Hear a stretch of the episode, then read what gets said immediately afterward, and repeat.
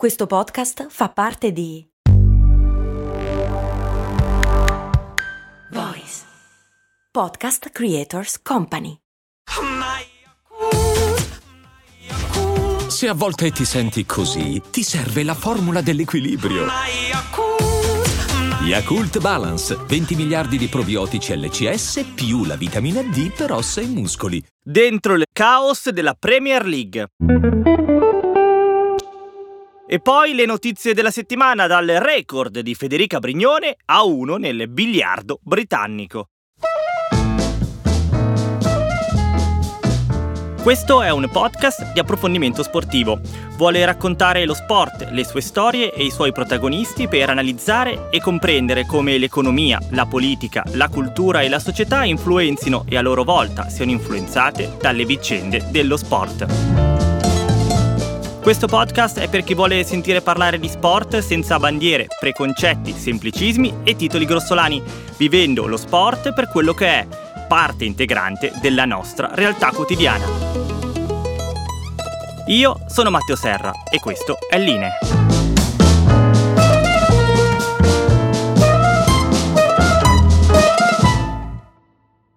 Buongiorno amiche e amici di Line, ben ritrovati all'ascolto di una nuova puntata del primo podcast di approfondimento sportivo in Italia.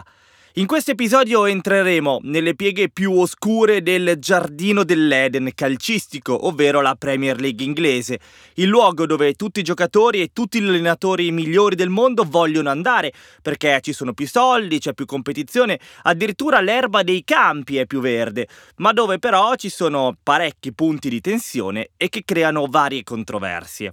Prima, come al solito, vi ringrazio per l'ascolto, per aver scelto un modo di fare informazione sportiva differente, sia che linee sia per voi un appuntamento fisso ogni settimana, sia che siate al primo ascolto. In ogni caso, se non l'avete fatto, vi ricordo la possibilità di seguire Linee anche su Instagram, Linee Podcast, dove potete trovare altri contenuti e altri approfondimenti. C'è poi il canale Telegram per ricevere tutte le puntate senza doverle andare a cercare, c'è la newsletter newsletter del venerdì e anche il canale TikTok, dove un po' a sorpresa stanno arrivando grandi numeri. Se state ascoltando questa puntata su Spotify, ricordatevi di fare segui, schiacciare la campanella e poi fare valuta lo show, magari lasciando 5 stelline. Tutto questo aiuta l'algoritmo a comprendere che questo podcast vi piace e quindi è più ben disposto a suggerirlo anche ad altri. E infine ovviamente c'è il passaparola, lo strumento più efficace anche in questo mondo guidato da tecnologie varie e divinità algoritmiche. Consigliate linee ad amici e amiche, così questa community diventerà sempre più grande, linee avrà sempre più seguito, sempre più persone se ne accorgeranno e cose sempre più interessanti potranno quindi succedere. Nel momento in cui esce questa puntata siamo alle porte di dicembre. Lo sguardo quindi si sposta dal mare alle montagne e quindi partiamo dallo sci, dove ancora una volta una sciatrice italiana ha fatto cose da gigante. Can produce a miracle finish here. Petra Vahova needs to beat 211.95 and she's fifth. Brignoli's done it again. Federica Brignone, sciatrice di 33 anni che arriva da Les Salles, un comune della Valle d'Aosta, è diventata la vincitrice più anziana di sempre in una gara di slalom gigante in Coppa del Mondo di sci. Ci è riuscita due volte di fila in una grande doppietta di vittorie in due giorni consecutive nelle gare in Quebec, Canada. Ha del superlativo soprattutto la seconda vittoria, perché conquistata in rimonta e sotto condizioni meteo proibitive, in mezzo praticamente a una bufera di neve e di forte vento. Ma nonostante questo, Federica Brignone è riuscita a rimontare il distacco che aveva dalla prima e a vincere la gara. Con lei sul podio anche la grande Michaela Schriffin, arrivata a quota 143 podi in carriera. È una grande vittoria per Federica Brignone, non solo per il record di longevità, ma anche perché si riprende il posto di sciatrice italiana più vincente di sempre, superando di uno l'eterna rivale Sofia Goggia, che invece è arrivata decima.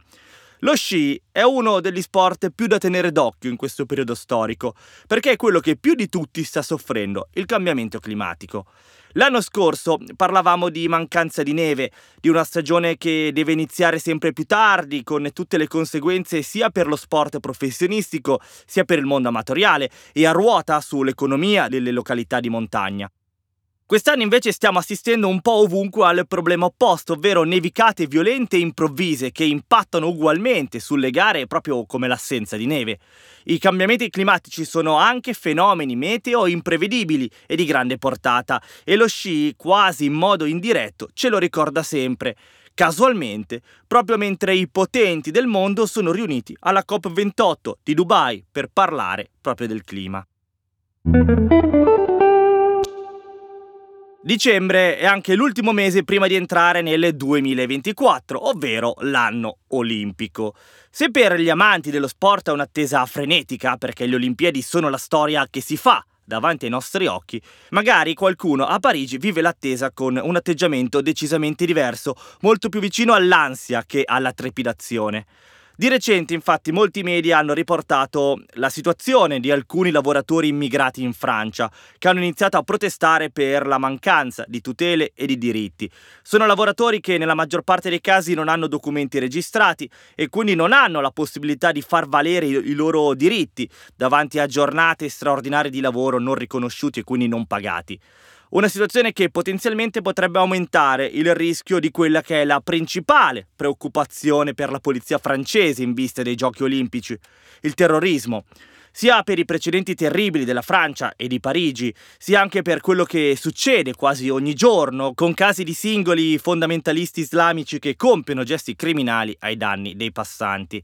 Parigi infatti nei giorni olimpici verrà suddivisa in quattro zone che vanno da quelle in cui ci saranno i luoghi delle competizioni fino ad arrivare a quasi tutto il perimetro cittadino. Il fine è quello di controllare il più possibile ogni singolo accesso in città. Sicuramente una sfida molto complessa. Quello poi che succede ancora oggi a Gaza, unito anche a notizie di cronaca come quella dei lavoratori irregolari, non fanno altro che mettere altra carne al fuoco nella brace del terrorismo. La sindaca di Parigi, Anne Hidalgo, ha annunciato giochi olimpici che saranno sostenibili e inclusivi. L'augurio più grande che si possa fare a lei e a tutta la città di Parigi è che si potrà effettivamente parlare solo di sport per una volta, altrimenti potrebbero esserci risvolti clamorosamente drammatici. Hola a todos, después de un año fuera de la competición eh, ha llegado el momento de volver. Será en Brisbane y será la primera semana de, de enero. Nos vemos allí. La grande notizia che ha acceso i cuori di molti appassionati di tennis in giro per il mondo è stata diffusa dal diretto interessato sui suoi social. Rafa Nadal torna a giocare, lo farà in Australia ai primi di gennaio con nel mirino gli Australian Open. Non mi merito di finire così, aveva detto Rafa l'anno scorso, riferendosi al fatto di smettere senza provare un'ultima grande impresa, l'ultima battaglia in uno slam. E infatti lo farà proprio nel Master australiano, l'ultimo che ha vinto in carriera era il 2022 e anche l'unico torneo in cui ha partecipato in tutto il 2023, un anno in cui ha giocato solo 4 partite perdendone 3. Nadal ora ha 37 anni, è scivolato pensata alla posizione numero 664 della classifica mondiale e ora torna, se non altro per chiudere una carriera da campionissimo sul campo davanti ai milioni di tifosi che da quasi 20 anni fanno il tifo per lui. Per qualcosa o qualcuno, come Nadal, che ci tiene incollati ancora al tennis dei Big Three, quello del dominio Federer, Nadal, Djokovic, ha qualcosa che invece potrebbe cambiare il volto del tennis del futuro. The Athletic, una delle migliori testate di giornalismo sportivo in tutto il mondo, ha diffuso la notizia che i vertici del tennis mondiale stanno discutendo di una riforma che impatterebbe come non mai sul tennis. L'idea sarebbe quella di unire i quattro slam più una decina di altri tornei in un unico grande tour mondiale e il modello di riferimento sarebbe quello della Formula 1, una specie quindi di mini mondiale del tennis che unisce Wimbledon e gli altri slam a tornei come quello di Roma, di Miami, di Indian Wells, da organizzare, vendere e gestire come un unico pacchetto. Le loro argomentazioni partono dal fatto che la struttura del tennis attuale, dicono, lo rende difficile e confusionario da seguire con tornei tutti diversi e organizzati secondo logiche diverse. Così, dicono, si perdono tanti soldi e si complica la vita dei tennisti, della quale vi ho raccontato nella puntata numero 54. Quindi, organizzando tutti insieme i principali appuntamenti, si permetterebbe ai tennisti migliori del mondo di concentrarsi su quei tornei, dando la possibilità a tennisti meno quotati quotati di fare strada invece nei tornei minori. Il piano dovrebbe essere presentato proprio durante i prossimi Australian Open. Un tennis quindi più vicino alla Formula 1, dove gli appuntamenti non vengono scelti dai tennisti stessi, ma da un calendario pensato per loro e per i tifosi, come avviene per i Gran Premi. Suona interessante, attendiamo però delle spiegazioni ufficiali. Ma quello che intanto possiamo registrare è la necessità di ogni sport, nessuno escluso, di ripensare se stesso seguendo le logiche del mercato sportivo di oggi, necessariamente diverse rispetto a quelle di decenni fa. A proposito di sport che cambiano, arriva un'importante notizia dalla Gran Bretagna e riguarda la ginnastica artistica. In UK, come in America e come anche in Italia, negli ultimi mesi sono emerse delle storie che raccontano le pessime condizioni psicofisiche in cui sono costrette a vivere le ragazze che fanno ginnastica artistica, tra pressioni per il proprio peso a vere e proprie violenze psicologiche che portano a conseguenze molto gravi sulla salute delle ragazze. Per questo, a 18 mesi dall'uscita del primo scandalo in Gran Bretagna, l'organo che gestisce la ginnastica britannica ha ufficializzato nuove linee di condotta che tutti gli allenatori dovranno rispettare. Tra queste c'è il divieto di pesare le ragazze e l'obbligo di garantire pause per andare in bagno e bere. Ecco, eh, se non vi sembrano due grandi conquiste, pensate un po' in che condizioni si allenavano prima queste ragazze, senza poter andare in bagno, senza bere e con una persona che ti insulta se hai preso un grammo in più. Ora questo regolamento viene descritto come un importante passo avanti, con l'augurio che la protezione psicofisica di tante bambine non venga messa in secondo piano rispetto alle ambizioni di vittoria e medaglie di allenatori e federazioni varie. Chiudiamo con tre notizie brevi. La prima riguarda Cristiano Ronaldo, nei confronti del quale negli Stati Uniti è stata aperta una class action che chiede danni per una cifra che arriva fino al miliardo di dollari. Al centro di tutto c'è una collaborazione che Ronaldo aveva messo in piedi con Binance, il più grande exchange di criptovalute al mondo, con il quale aveva messo in commercio dei suoi NFT. Quando sono usciti un anno fa avevano dei prezzi vari con un minimo di 77 dollari. Oggi invece valgono appena un dollaro. Questo perché Binance nel frattempo è stata invitata dal Dipartimento di Giustizia degli Stati Uniti a pagare oltre 4 miliardi di dollari tra sanzioni e confische perché è accusata di aiutare gli utenti ad aggirare le sanzioni in tutto il mondo e rendere facile per criminali e terroristi spostare del denaro. Chi ha comprato gli NFT di Ronaldo, quindi, ora gli dice: Io ho investito in questa Binance perché me l'hai detto tu, ora questi stanno fallendo e tu mi devi risarcire. Problemi da ricchi, viene da dire, problemi di scegliere sempre con attenzione i propri sponsor. A proposito di sponsor, parliamo di golf e dello scontro, che non è ancora concluso, tra il PGA americano e il Live Tour saudita del fondo PIF. I due, in teoria, avrebbero trovato un accordo sei mesi fa che prevedeva la fusione delle due leghe, ma ancora non è chiaro niente su come e se effettivamente ci sarà questo accordo. Ora invece pare che per mettere tutti d'accordo entrerà un terzo soggetto, un terzo finanziatore, che dovrebbe fare da ago della bilancia tra i due colossi. Siamo quindi a un nuovo capitolo di quella che viene definita la guerra civile del golf. E infine il clamoroso record del giocatore di biliardo inglese Ronnie O'Sullivan, che ha vinto il suo ottavo titolo di campione UK a 48 anni, diventando così il più vecchio di sempre a farcela. Ma la cosa buffa è che O'Sullivan detiene anche il record del giocatore più giovane di sempre ad aver vinto il torneo, ottenuto nel 1993 quando ad appena 17 anni era diventato campione nazionale essere contemporaneamente il più giovane e il più vecchio a vincere, una traiettoria perfetta come una palla in buca d'angolo. We're in for a good ride. And look at look at the atmosphere. I mean, this is this is what it's all about. The final day, nerves jingling, tensions tantalising. This is what the Premier League's about, Dave. It certainly is. Every person that we've met on the way in today, you say, How are you feeling? They say, We're nervous, first and foremost. You can hear that guttural roar, the desperation to cling on to their place, which they believe is rightfully theirs in the top division of English football. Questo audio è preso dal prepartita dell'ultima giornata di campionato di Premier League dell'anno scorso, della stagione 2022-2023. A parlare Micah Richards, un buon ex giocatore, passato anche in Italia, dalla Fiorentina, che ora sta avendo una brillante carriera come opinionista televisivo, spiccando per la sua simpatia e la sua capacità di parlare di calcio in modo molto leggero e appassionato, una cosa che non è comune tra i seppur tanti ex calciatori che provano a intraprendere a carriera finita la strada della televisione. Richards dice: Sentite che passione, che trasporto, questo è tutto ciò che riassume alla perfezione la Premier League. That's all Premier League is about.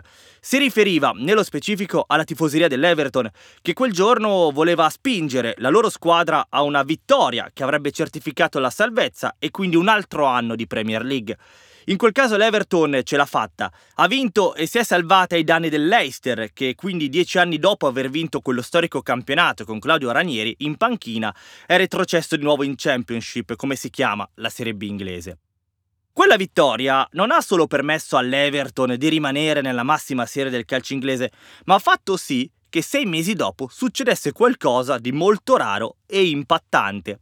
Prima della partita di campionato contro il Manchester United di qualche settimana fa, migliaia di tifosi dell'Everton hanno marciato insieme verso il loro stadio per protestare contro la Premier League, accusata di essere corrotta e di incarnare un mondo in cui i più forti ce la fanno sempre mentre i più deboli invece vengono puniti. I tifosi dell'Everton si riferiscono alla decisione di penalizzare la loro squadra di 10 punti a causa di una serie di irregolarità finanziarie. La Premier League è corrotta, hanno cantato per strada e poi hanno esposto, ognuno il suo, un cartoncino viola con il logo della Premier e la parola corrotta. Si tratta di un qualcosa di veramente molto raro, una protesta così seria, partecipata e organizzata da parte dei tifosi, non si vede spesso. Solitamente ci si limita a qualche striscione esposto durante la partita, diciamo. I tifosi dell'Everton invece hanno voluto dimostrare tutti uniti e a gran voce il loro odio nei confronti dell'organizzazione che gestisce il principale campionato di calcio inglese e nel quale, giusto sei mesi prima, avevano fatto di tutto pur di rimanere. Poi, quando la partita è iniziata, sullo stadio è apparso un aereo, organizzato dal gruppo di tifosi dell'Everton, noto come dei 1878, i 1878, che si portava dietro ancora una volta quel messaggio Premier League uguale corrotta. Praticamente poi in contemporanea, in un'altra città inglese, Manchester, e in un altro stadio, l'Etihad, dove gioca il Manchester City campione d'Inghilterra ed Europa in carica, ne è apparso invece un altro di aereo. Questo, finanziato da Amnesty International, si portava dietro nell'area la scritta UAE, ovvero gli Emirati Arabi Uniti, uguale Free Ahmed Mansour, ovvero liberate Ahmed Mansour, un attivista per i diritti umani negli Emirati Arabi Uniti condannato a 10 anni di carcere nel 2018 per aver espresso pubblicamente opinioni contro il governo degli Emirati Arabi Uniti. Ecco quindi cos'è la Premier League nel 2023 un caos, fatto di proteste dei tifosi per una penalizzazione alla loro squadra e realtà che invece cercano di portare avanti un dibattito contro lo sport washing e in difesa dei diritti umani che non vengono rispettati. Andiamo con ordine e partiamo dal caso più recente, quello legato alla penalizzazione dell'Everton. La squadra, che ha base a Liverpool, è stata penalizzata di 10 punti in classifica per aver superato di poco più di 10 milioni di sterline il tetto di perdite massimo consentito dal fair play finanziario interno della Premier League. Secondo queste regole le squadre possono avere perdite per un massimo di 105 milioni di sterline in un lasso temporale di 3 anni. L'Everton ne ha registrate per 124,5 e quindi è stato penalizzato. Questa si tratta della punizione peggiore della storia del calcio inglese e ora l'Everton dovrà fare un miracolo per non retrocedere, contando che si è ritrovato catapultato al penultimo posto in classifica. L'Everton da anni in effetti scherzava con il fuoco. Negli ultimi sette anni la squadra è stata di proprietà di un tizio chiamato Farad Moshri, un imprenditore mezzo inglese e mezzo iraniano stanziato a Monte Carlo e presidente di USM Holdings, un conglomerato di proprietà dell'oligarca uzbeko-russo Alisher Usmanov, un grande amico intimo di Mr. Vladimir Putin. Quando il suo amico ha deciso di invadere l'Ucraina, Usmanov è finito dentro la lista nera di persone che non erano più gradite nei mercati europei e quindi ha costretto il suo socio Moshriri a levarsi di torno lasciando l'Everton con un bel buco nel bilancio, dato che gran parte dei suoi introiti si dovevano proprio a sponsorizzazioni legate ad aziende di sua proprietà e che quindi da un momento all'altro sono sparite. Da tempo in realtà i tifosi dell'Everton protestavano contro di lui, accusandolo di non saper gestire un club storico come il loro, e dopo la guerra in Ucraina il tutto è peggiorato. Ora la squadra è stata comprata dal fondo americano 777 Partner, lo stesso del Genoa, e anche loro si portano dietro parecchie controversie non del tutto chiarite. 777 Partner ha provato quindi a rimettere le cose un po' a posto, ma evidentemente non c'era molto da fare e quindi la Premier League, quando ha controllato il bilancio dell'Everton, ha trovato una situazione fuori dalle regole e quindi ha deciso di punire la squadra. Ma quindi, perché i tifosi, invece di prendersela con i loro ex proprietari, se la prendono con la Premier League? Beh, per il semplice fatto che la Premier League non aveva mai usato un pugno duro del genere. La Premier League, da quando esiste, ovvero dal 1992, ha sempre cercato di risolvere le sue beghe interne in modo molto pacifico, senza eccessivo clamore. Le contromisure si erano sempre limitate all'invettiva, come cantava De André, che in questo caso vuol dire dare delle belle multe, anche molto salate e pesanti, ma mai togliere dei punti in classifica. L'Everton quindi si è ritrovato nella posizione di colui che viene punito in maniera molto più eccessiva degli altri. Anche perché, ed è qui che nasce la protesta dei tifosi inglesi, ci sono squadre che stanno parecchio peggio e che hanno fatto ben di peggio, verso le quali però la Premier League in questi anni non ha mai fatto niente, limitandosi a un ti teniamo d'occhio e poi torneremo da te. Un esempio su tutte, sempre lei, il Manchester City. Se l'Everton ha violato una delle regole finanziarie della Premier League, la super squadra allenata da Guardiola è accusata di averne violate 115 dalla stagione 2009-2010. Cosa è successo al Manchester City fino ad adesso? Assolutamente niente forse anche in virtù del clamore mediatico che ha fatto seguito alla protesta dei tifosi dell'Everton, è stata diffusa dal giornale britannico Daily Mail la notizia che nell'autunno del 2024 dovrebbe partire un primo grande processo davanti a una giuria indipendente ai danni del Manchester City, con un verdetto che sarà poi atteso per l'estate del 2025. È lecito quindi aspettarsi che il City, che solitamente spende milioni su milioni per comprare giocatori, che poi magari sono anche delle riserve, cercherà di costruire un super mega team di avvocati che possa difenderlo, anche perché le conseguenze si annunciano parecchio preoccupanti. Si parla di una mega penalizzazione in classifica se all'Everton per una violazione hanno tolto 10 punti, quanti ne potrebbero togliere per 115? Fino a una diretta retrocessione in Serie B.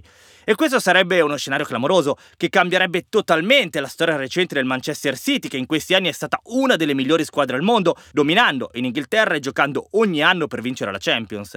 L'allenatore del City, Pep Guardiola, ha detto che sarebbe pronto a rimanere anche in caso di retrocessione, anche se comunque ha detto che per decidere aspetterà di vedere eventualmente la sentenza. In ogni caso, lui ha ribadito, come tra l'altro ha sempre fatto anche tutto quanto il City, di essere assolutamente innocente e di non aver mai fatto niente di male. La prossima squadra coinvolta potrebbe essere il Chelsea, nei confronti della quale sono in corso alcune indagini perché sono emerse delle irregolarità finanziarie che risalgono ai tempi della proprietà dell'oligarca russo Roman Abramovich, anche lui scappato via dopo l'inizio della guerra in Ucraina. Tutto questo ovviamente non è una grande pubblicità per il campionato più famoso, costoso e seguito del mondo. Ora l'Everton ha fatto ricorso contro la propria penalizzazione, ma la Premier League si trova davanti a un bel problema. Da un lato evidentemente c'è la consapevolezza che probabilmente i club hanno tirato troppo la corda in termini di spesa e di operazioni finanziarie spericolate. Infatti la spesa dei club inglesi è salita del 47% negli ultimi 5 anni, passando dai 1,9 miliardi di sterline del 2018 ai 2,8 miliardi del 22-23. Certo, sono saliti anche gli introiti generali, ma il livello di spese è tale che il circolo vizioso è ben che avviato. I club inglesi ormai tendono sempre più a investire, oltre che nei giocatori, anche in strutture come alberghi, ristoranti, società varie, per cercare di ottenere sempre più facilmente dei prestiti dalle banche, così da poter sempre essere più competitivi dal punto di vista sportivo. E se una squadra spende molto, si indebita, ma magari poi sbaglia gli acquisti, si ritrova in Championship, in Serie B, e questo diventa sinonimo di collasso finanziario. La Premier League, quindi, alla luce di tutto questo, ha deciso di mandare un segnale a tutti, punendo l'Everton pesantemente, come non mai. Ma ora però deve essere coerente e usare la stessa moneta con tutti gli altri club, tra cui appunto il Manchester City, che però con le sue vittorie, i suoi giocatori e tutto il suo prestigio, contribuisce a portare i tanti milioni con cui la Premier League si arricchisce ogni anno. Insomma, un bel caos che sta minando gli equilibri e laurea da paradiso dorato che la Premier League emana su tutto il calcio mondiale.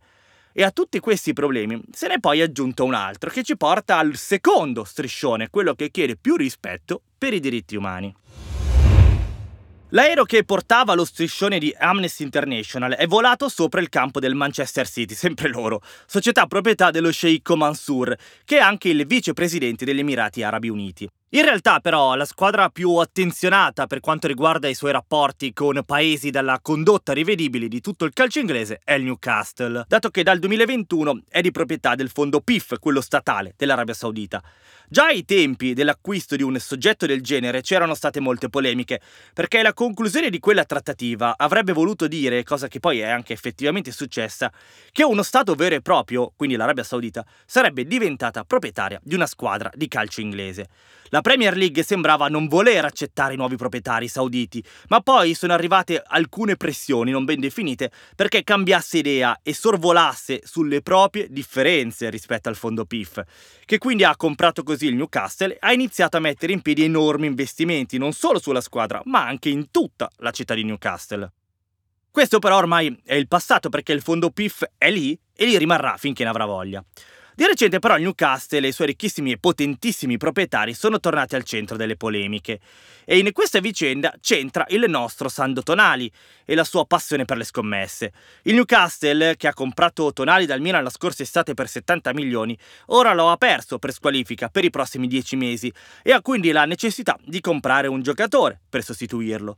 E quindi, per evitare di spendere troppo e fuoriuscire dalle regole finanziarie a cui vogliono assolutamente stare dentro, ha pensato bene di girare al Newcastle Ruben Neves, un giocatore dell'Alilal, club saudita, sempre di proprietà di PIF.